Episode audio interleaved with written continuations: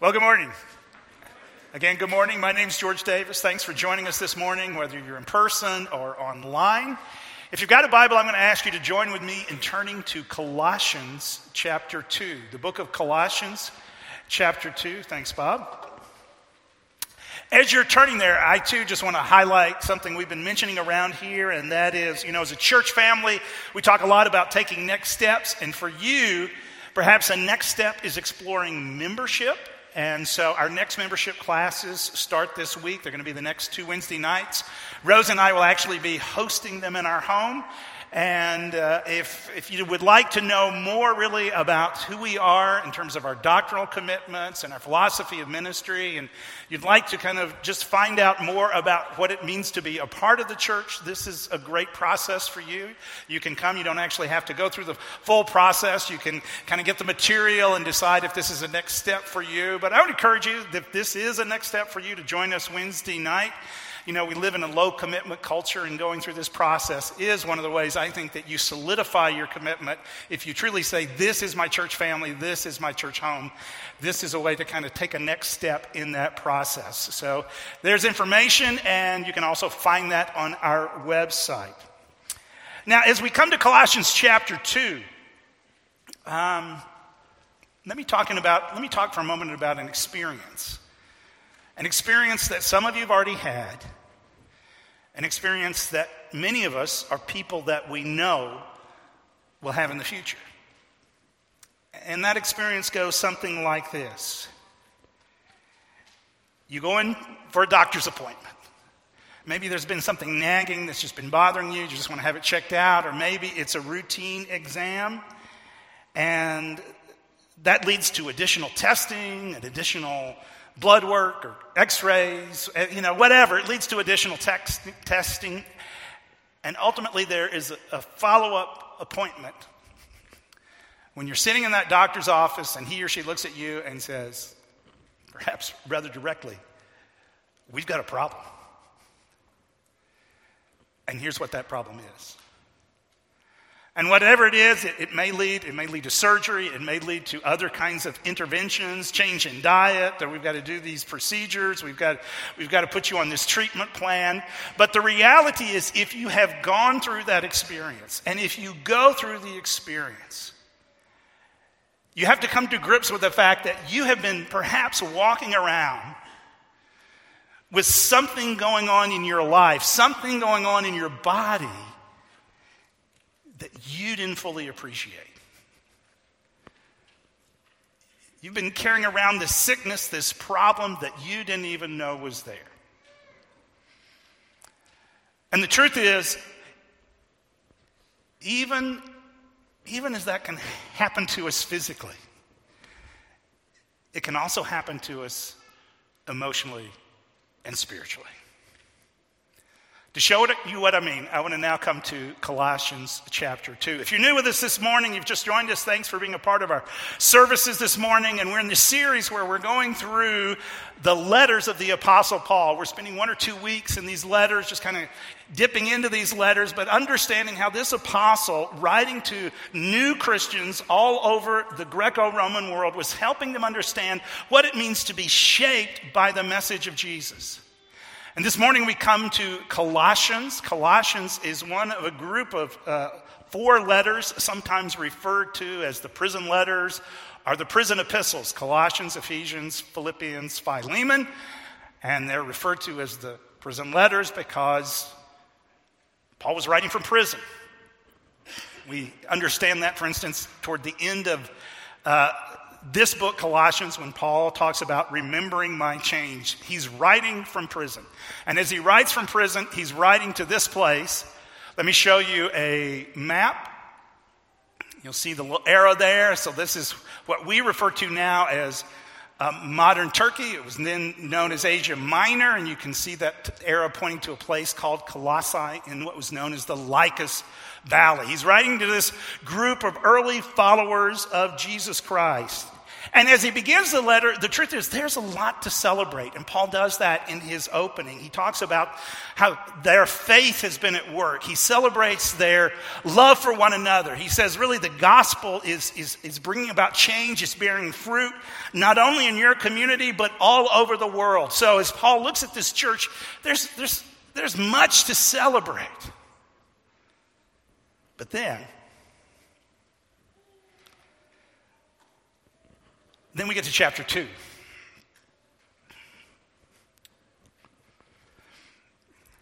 And just like a doctor sitting you down in his or her office saying, hey, we've got a problem we've got to address.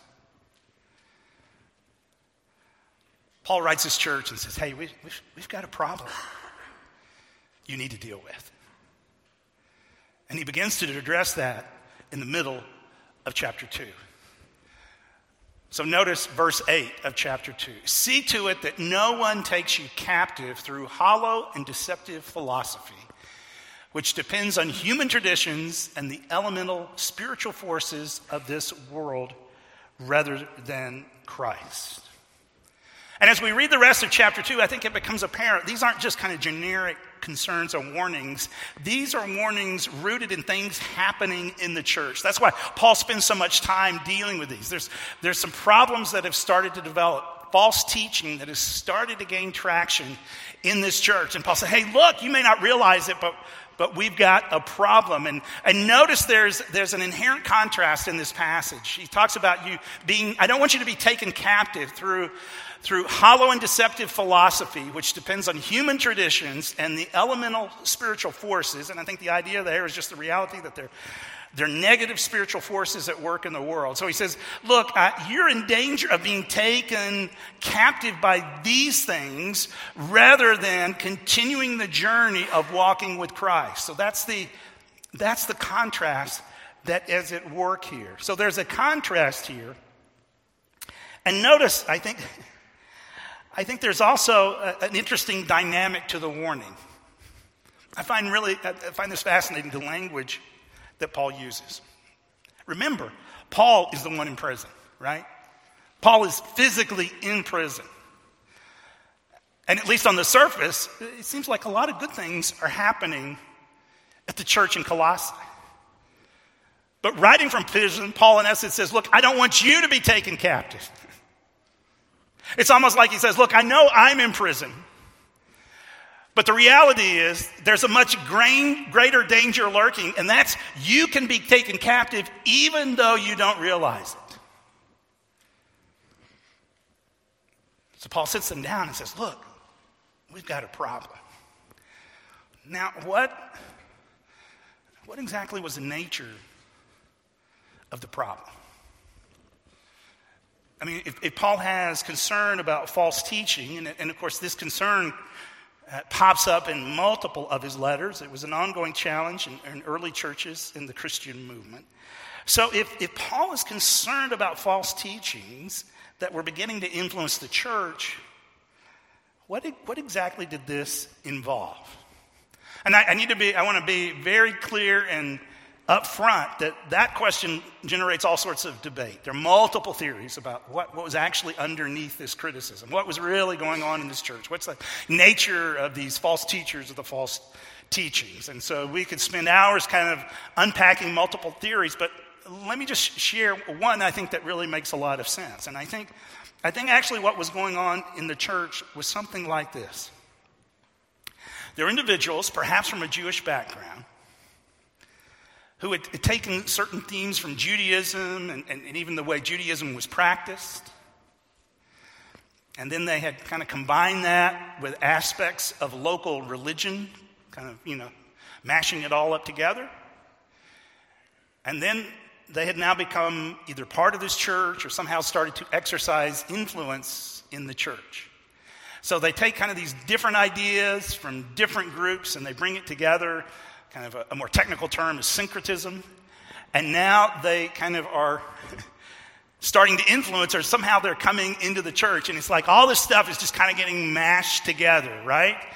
So Paul gives us certain clues in the letter. Here's some of the here's some of the things the teachers seem to have been advocating, right? So circumcision, uh, Sabbath observance, ritual purity, worship of angels, ascetic worship practices. You see kind of allusions to that, these themes throughout the passage. So, again, I think some of this most likely comes from kind of, okay, we're going to take these standards from the way Judaism was practiced, and some of this, including some of the ascetic worship practice, worship of angels, may have actually come from other kind of local religions, kind of, and, and it's like we, hey, we just kind of mix it all up together and that was pretty common in the ancient world anyway, so for some people, this just would have been the way you operated. So we kind of, we just mash it all together, and then maybe we got involved in the church, or somehow we, we started kind of being intrigued by this message of Jesus, so we kind of just take that and we just add it all to the mix, right? You just kind of, you know, it just kind of gets all brought in together. And Paul says, whoa, whoa, whoa, you can't, you, you, you, don't, you, don't, you don't do that with the message of Jesus can just kind of pick and choose and add it all together. And so, so much of the rest of the passage then becomes his critique of what was going on. And, and what did, how did Paul describe the problem? Okay, Paul, what's, what's wrong with this? And, and I think in the following verses, in the next couple of paragraphs, I think there are a couple of themes that Paul really seems to highlight. What's Paul's critique? Well, I think, among other things, he's saying, look, you, you have denied the fullness of Christ. Right? I mean, in taking, right? In, in, in terms of kind of, okay, we got a little bit of this, and we're going to add a little bit of that. We've got a little bit of our, maybe the kind of the, the local religions, and here's some of these behavioral expectations from Judaism. We're going to bring in a little Jesus, and we're just going to mix it all up together. And Paul is saying, look, you know, when you do that,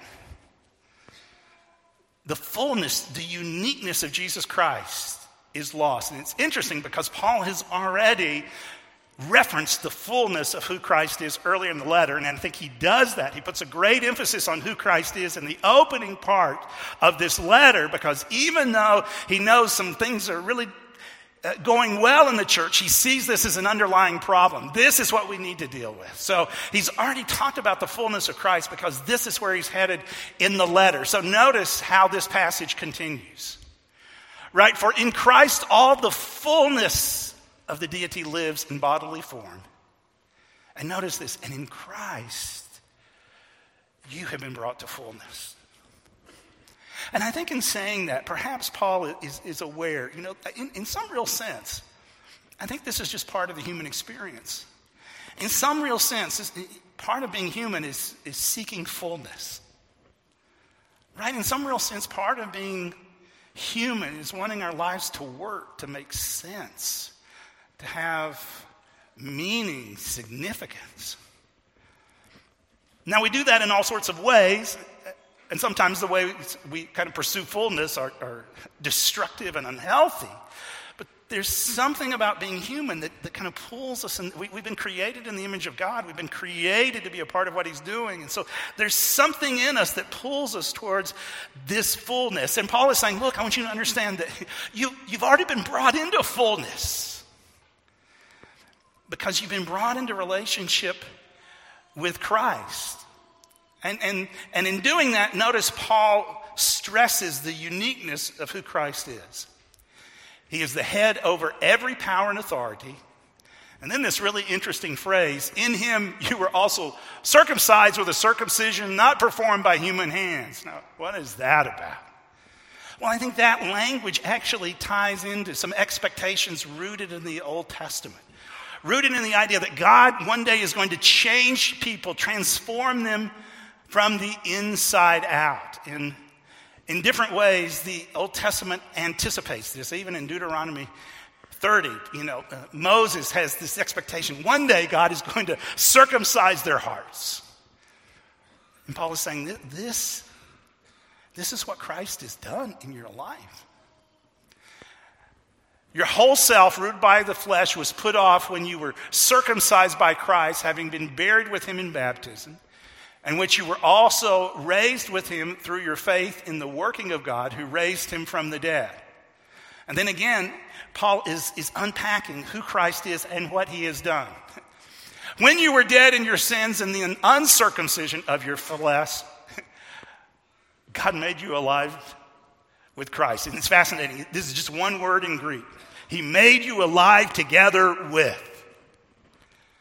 I think, man, if you want to summarize the gospel in one word, that's it, isn't it? He made you alive together with. And how did he do that? He forgave us all our sins, having canceled the charge of our legal indebtedness, which stood against us and condemned us. He has taken it away, nailing it to the cross, and having disarmed the powers and authorities, he made a public spectacle of them, triumphing over them by the cross. By the way, if you're in the habit of marking your Bible, and I encourage you to do that, either a paper copy or electronic device, highlight verses 14 and 15 here because this is, one, this is one of the most powerful statements in the New Testament about the nature of the work of the cross, right? Christ has addressed the penalty of sin. Furthermore, he has disarmed the power of sin. So, so Paul is looking at these Colossians saying, look, here's the problem. You, t- you, taken, you, taken, you taken the truth of Christ and you're in danger just kind of putting it together with all this other stuff. And in doing so, you're moving away from the gospel. In doing so, you're, you're moving away from the fullness of who Christ is and what God is doing through him. And this really then leads to another dimension of Paul's critique. And it's, it's not simply you're, you're denying you're denying the fullness of Christ. But as you're doing that, you're also denying the freedom that comes from Christ. Notice how the passage continues. Therefore, do not let anyone judge you. And I think the implication is this is what's going on, right? We, we kind of allowed these expectations about certain behaviors to kind of get mixed up with the gospel in unhealthy ways. And so now we're having to deal with do I live up to the expectations of others? So therefore, do not let anyone judge you by what you eat or drink, or with regard to a religious festival, a new moon celebration, or a Sabbath day. And I think some of these are, these are things that would have been brought in from a Jewish perspective. These are a shadow of the things that were to come. The reality, however, is found in Christ.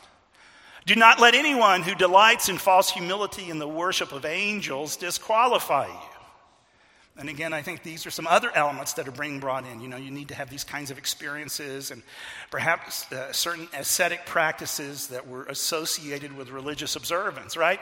Such a person also goes into great detail about what they have seen. They are puffed up with idle notions by their unspiritual mind now, notice this they have lost connection with the head, from whom the whole body, supported and held together by its ligaments and sinews, grows as God causes it to grow. Since you died with Christ to the elemental spiritual forces of this world, why, as though you still belong to the world, do you submit to its rules? Do not handle, do not taste, do not touch. These rules, which have to do with things that are destined to perish, with use are based on merely human commands and teachings. Such regulations indeed have an appearance of wisdom with their self imposed worship, their false humility, and their harsh treatment of the body, but they lack any value in restraining sensual indulgence. Do you, do you, see what he's saying here? He's saying, here's what's happened, right? You've kind of gotten caught up and you've kind of been allured, you've been dragged away by these ideas. Maybe the, there's still some reference to Christ, but now you need to follow these behavioral standards and maybe these particular worship practices, as, as if these are the worship practices that allow you to kind of control how God operates. That would have been a thought that I think they may have brought in. And so all of this has gotten mashed together, and now you find yourself in a situation where you're now feeling the pressure pressure of, am I living up to the expectations that other people have? Am I doing this right? Is this what I have to do? And, and, and, and the truth is, I'm, I'm, I'm getting locked into to approaches and behaviors and worship practices that really aren't of God and they're not really bringing about change. And Paul says, Look, don't you know that there's a freedom that Christ gives? Don't you know there, there really is a freedom that comes with being brought into relationship with Christ and walking according to that relationship, being rooted in that relationship? Why, why have you let yourself be taken away from that? Why, why have you allowed yourself to be imprisoned in this other way of living that is ultimately hollow, empty, and deceptive?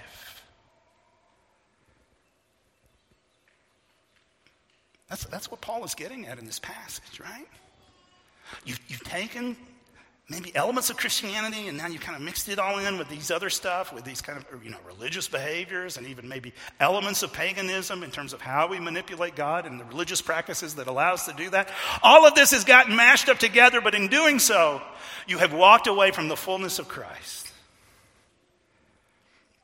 and you have walked away from the freedom that only He offers.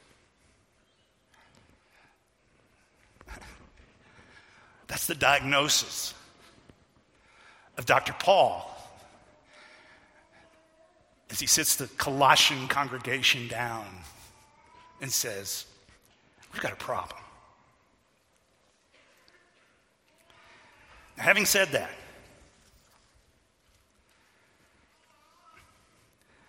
I think underlying Paul's critique is this observation, right? Fullness of Christ leads to freedom in Christ. Now, hear Paul clearly. This freedom in Christ isn't, isn't just, well, you get to do your own thing. I mean, there are clear ethical, behavioral expectations that flow out of the gospel. But Paul wants us to see, those, and he's going to talk about those in the rest of the book. But Paul wants us to see, you know, those aren't in ends in themselves. They're part of a relationship. But you become disconnected from the head. And you have lost sight that the, the fullness of Christ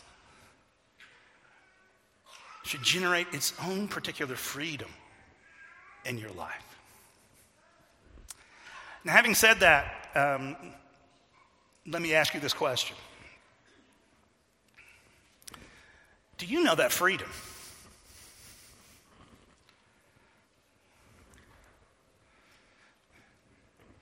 Would you say, and I realize, you know, it's not that our lives aren't complicated. All of us, we bring complication, we, we bring that into this room every time we meet. But even in the midst of that, would, would, would you be able to say, you know, I'm, I'm living in the freedom that Jesus offers? Are you able to say that this morning? And the reason I ask that question is I realize our situation is very different from these, you know, the small band of Christians in the Lycus Valley several thousand years ago in Asia Minor. I realize our situation is different, but we, we can still do the same thing. And, and the truth is, you may be here this morning, and in a real sense, You've been taken captive, and you don't even realize it.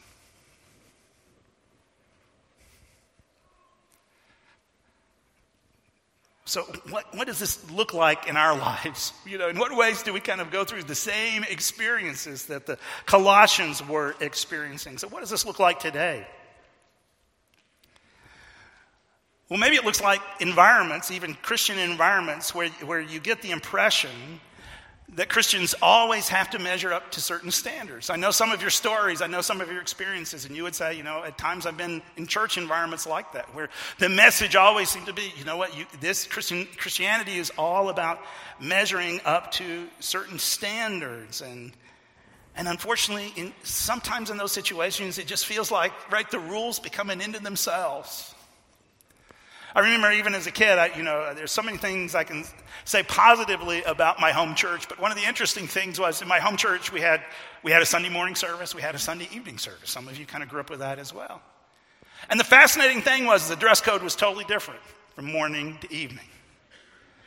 You always dressed up in the morning. I mean, you would get the looks if you didn't. In fact, in the morning, a sport coat was considered casual, right? That was kind of the boundary of what was acceptable. But he never had to dress up in the evening, and that was just, it was just the unstated rule, the unstated expectation. And I look back going, why did we do that? I have no idea, I had no explanation. That was just, that was just the rule. And it kind of, just kind of became an end in itself. And, and again, hear this clearly. It's not that certain ethical commitments don't flow out of the gospel. But what Paul is talking about here, I think, are situations where the rules just becomes ends in themselves, right? He talks about you have become disconnected from the head. So maybe, maybe you've experienced that, and I think for some, that's just kind of the way we approach Christianity. And I think here's one of the, interestingly, here's one of the warning signs, I think, when, when that takes root. And you see it in this text, right? I think one of the warning signs, kind of when the rules become an end in themselves, and this, this I think happened in the Colossian church. You, you kind of become focused on the expectations of others, right? What does Paul say? You know, look, don't, don't let others judge you, don't let others disqualify. And so sometimes what happens, even for those of us who have a commitment to Christ, is we, we kind of take our Christianity and it kind of gets mixed up with, but I, I need to meet the expectations of other people. And as it turns out, sometimes the expectations become all consuming, such that a driving question in our lives becomes well, what are other people going to think? One of the fascinating things for me as a pastor over the years and kind of, you know, just doing life with people and being with people in different situations, sometimes really hard situations, sometimes messed up situations, sometimes complicated situations. One of the interesting things in, in being with people in those seminal moments of life is sometimes as people have been dealing with some really heavy stuff, from health issues to marriage stuff, relational stuff, maybe behavioral stuff, family stuff. Sometimes when these relationships are severely broken, sometimes I've been in situations and it feels like the driving question is still what are other people going to think? Well, if I actually deal with this issue, what are other people going to think? If we take steps to get well or to really work through this, people are going to find out. What will they think? Now, hear me clearly. I, I understand the importance of, you know, protecting privacy. And we, we always seek to do that in how we engage these kinds of situations. But sometimes it just feels like the, the driving concern isn't how do I get well or how do I live out my faith or how do I address this hard situation. It seems like the driving concern becomes well, what are, what are other people going to think when we when this gets out? And again, this, this is kind of an example of what happens when kind of Christianity just kind of gets mixed in with other things. I think another way we do this is we, we, take, we can take the gospel or we can take belief in God and, you know, it just kind of gets, gets mashed in with other beliefs, other values. And a, a very seminal work uh, published uh, several decades ago, Robert Bellah, in a book called Habits of the Heart, describes a situation like this where he, he, he, was interviewing a woman, and her name was Sheila. And as she talked about her beliefs, it was like, you know, I'm going to take, I, I've taken a little bit of this and a little bit of that. And it's kind of like she had taken different things she liked from different either religions or belief systems, and she combined it all together. And finally, she was asked this question So, what actually do you believe? And she thought for a moment, and here's what she said I believe in Sheilaism. But that, that really made sense because that's, that's what she had been doing. And sometimes, what, in some ways, what she had done personally is kind of what is, is part of what Paul is concerned about here. Another influential sociologist by the name of Christian Smith has done some really significant long term work on kind of religion in America. And he's basically argued that in some ways a lot of, a lot of Americans do this. And here's kind of how we do it we take, we take kind of a belief in God, but then we really want to mix it in with a commitment to individualism, to comfort, to convenience, and it all gets mashed in together. And the result is, we kind of, for many people, is yeah, you believe in God, you may believe in Christ, you may identify as a Christian, but you kind of believe that, well, God is just there to meet your agenda. And that means, you know, when things get complicated, when things get difficult, you're going to pray to Him and you're going to ask for His assistance. But otherwise, there's really no expectation that you need to pay attention to Him. He's just there. And in Smith's research, he said, you know what? This is actually the way a lot of people in our country operate. I'll just, let me just give you a couple other examples of kind of the ways this can work, of doing what Paul is warning against. I, I think we can, right, we take the gospel, um, we can take the gospel and kind of mix it with a partisan political agenda. And we kind of view the, the, success of the gospel as what happens at the ballot box. And, you know, therefore, if you're a good Christian, you've got to vote this way, you've got to endorse these particular candidates. Another way we do this is we, we take the gospel, but we kind of merge it with a particular understanding of our life story. And here's what I mean by that. Maybe there have been certain negative experiences, failures, or disappointments in my past that in so many ways are defining in how I look at life. They've been significant for me. And I believe in Jesus, but when I'm under pressure, it's those narratives that really shape who I am. I actually believe it's those experiences, those failures or disappointments that define me. And I'm not really sure I can move through them well. Now, I've given you some very different examples, but I think what they have in common is this. We're talking about other things, values, experiences, priorities being mashed up together with Christianity in a way that the person and work of Christ loses his fullness. That the power and person of Christ is diluted. And again, remember, Paul argues if, if you move away from the fullness of Christ, you're also moving away from the freedom that he provides. And as I've said already, for some of us, there may be ways in which even now we're being held captive and we don't realize it. We've just grown accustomed to it. I'm trapped in a religious lifestyle. Kind of do the right things, but my lifestyle is really disconnected from Jesus. I do certain things, kind of religious things, but they've really just become an end in themselves. There's no sense of connection, no sense of vitality. And this is just the way I live life. Maybe I'm trapped in the expectations of others. I'm always aware of what other people are thinking, and there's always that nagging question Am I measuring up? You know, I remember being in my 20s and at times just looking around and feeling like, oh my goodness, my friends seem to be moving on, moving on with life faster than I am, moving through the chapters of life faster than I did. And I had to be careful because at times that, that expectation just becomes a heavy weight. And maybe you're here this morning and the truth is you've been imprisoned by the expectations of others.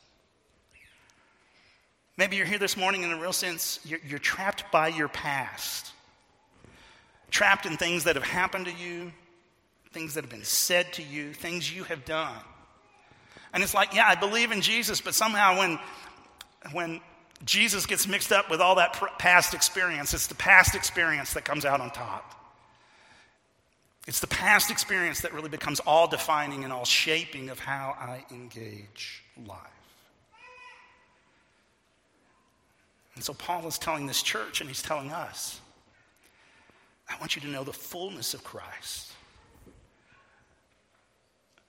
so that you live in the freedom that only he can provide.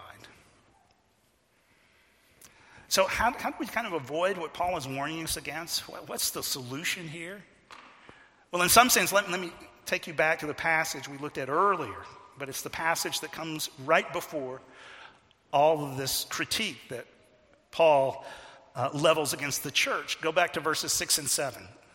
So then, just as you received Christ Jesus as Lord, continue to live your lives in Him, rooted and built up in Him, strengthened in the faith as you were taught, and overflowing with thankfulness. And in a real sense, just what I want you to see, in a real sense, first, verses 6 and 7 stand in contrast to verses 8 and following. Right? Verses 8 and following is where he brings this warning. Don't, I don't want you to be captured. I don't want you to be led away. I don't want you to get stuck and simply mashing Christianity up with other beliefs and other systems. And the contrast to that, the preventative of that, is what he has just said in verse 6 and 7. In other words, I think the, the expectation is look, don't do this. This is the way you need to move forward. And notice, notice what he says here. Just as you have received Christ Jesus as Lord, continue to live your lives in him. I love that. You know what he's saying? He's saying, look, the way you got in is the way you go on. Right? You received Jesus Christ as Lord. And Paul has already said in Colossians, He is Lord of creation, He is Lord of redemption.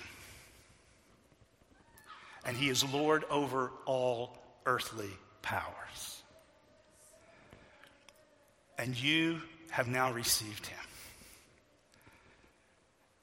So, what I want you to do, Paul is saying, is I want you to live in light of that relationship.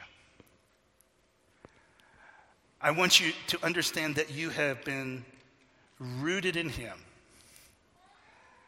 that your identity is found in the person and work of Jesus Christ.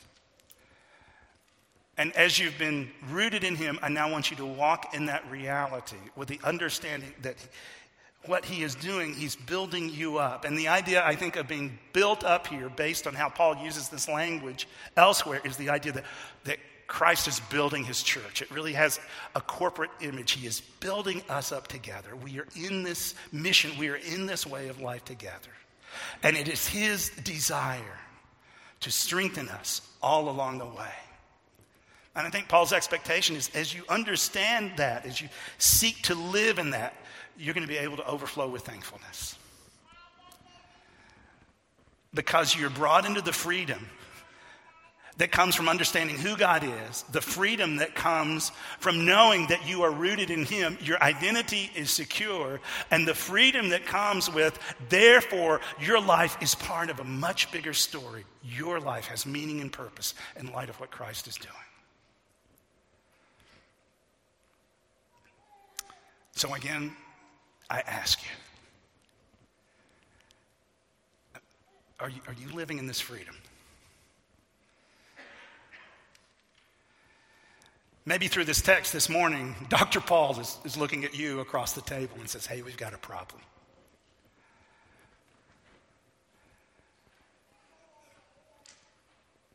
But in telling you we have a problem, he's also telling you we have a plan. I want you to continue walking with Jesus. Let's pray together. Father, as we come to this letter, it is it's fascinating to see this church where apparently there were really some good things happening and, and there's much to celebrate. And yet, even amidst that which could be celebrated and, and things that brought rejoicing, there was this, this underlying threat. And Paul says you need to be aware of that. And God, even as He brings that to their attention, I pray that this text would bring it to our attention. Because the truth is, maybe, maybe, maybe for some of us, it's like we're sitting here this morning, we're watching online, and, and, and in a real sense, we've been taken captive in unhealthy ways. We, have kind of taken Christianity, but we've blended it with other things. We've kind of just kind of created a certain set of rules and expectations, but they're rules and expectations really that are disconnected from Christ, disconnected from the head. Maybe we've really been taken captive by our past in some unhealthy ways. And it feels like, even though we, we understand ourselves to be Christians, that it's really our past that defines us. Maybe we really are just imprisoned by the expectations of other people. And so often our, our driving concern is simply what other people will think. And somehow, in just living to the expectations of others, what's been neglected is our relationship with you. So, Father, if that's the case this morning, I pray, I pray even now your Spirit would just draw us back to the fullness of Jesus Christ, to the wonder, the majesty, the power, the love, the compassion, the grace of the one who created us and has now brought us back into relationship through the work of Jesus Christ. May we be drawn to him this morning and the freedom that only he can give. And I pray that in Jesus' name. Amen. Members of our prayer team to move to the front. And, you know, even as we've been talking about kind of just stepping out of that bondage that comes when we mix Christianity with other things. If, if, maybe that's where you're at this morning, we would love just to pray with you. Pray this passage of Colossians into your life, that this could be true of you, that you could be someone who's learning to walk with Him because you've been rooted in this new relationship. So we're going to be available at the front. We'd love to pray with you right after this service. And now, as you go, may you go as people who understand that the fullness of Christ leads us into the freedom of Christ. Amen.